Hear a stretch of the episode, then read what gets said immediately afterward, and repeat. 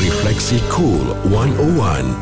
Tubna ila Allah, warja'na ila Allah, wa nadimna ala ma fa'alna. Tubna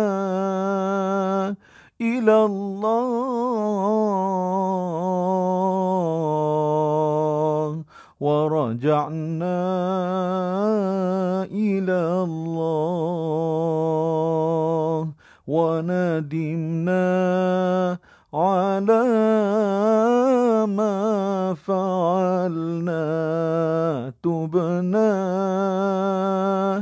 ila Allah, warja'na ila Allah, wa nadimna ala ma fa'alna.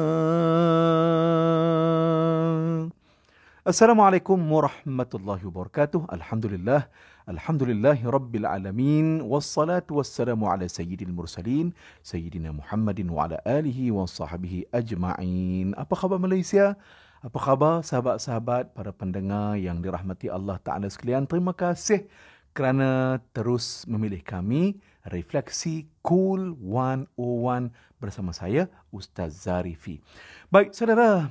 Alhamdulillah, ya, seharian hari ini Allah Ta'ala beri kepada kita kudrat, Allah beri kepada kita kekuatan, Allah bagi kepada kita semangat, ya, Allah bagi kepada kita tim, ya, teamwork ataupun teammate yang bagus-bagus, kawan-kawan yang baik-baik. Alhamdulillah, hari ini kita mencari rezeki, ya, dapat kita bawa balik, ya, kepada isteri, kepada anak-anak, kita bantu suami.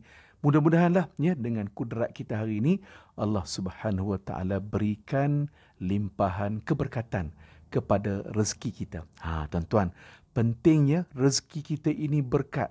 Bila rezeki berkat, tuan-tuan, nombor satu, rezeki kita itu cukup. Ha, ya, walaupun kecil, walaupun sikit, ya, pendapatan yang kita dapat, tetapi ia dicukupkan oleh Allah Subhanahu Wa Taala. Maknanya ia cukup bagi kita sekeluarga. Alhamdulillah.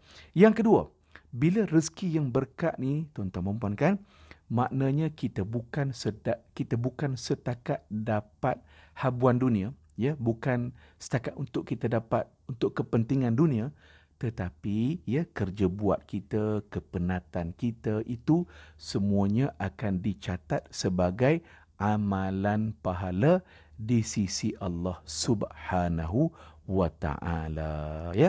Jadi tuan-tuan dirahmati Allah, kerana itulah dalam hidup ini kita mesti cari rezeki yang berkah.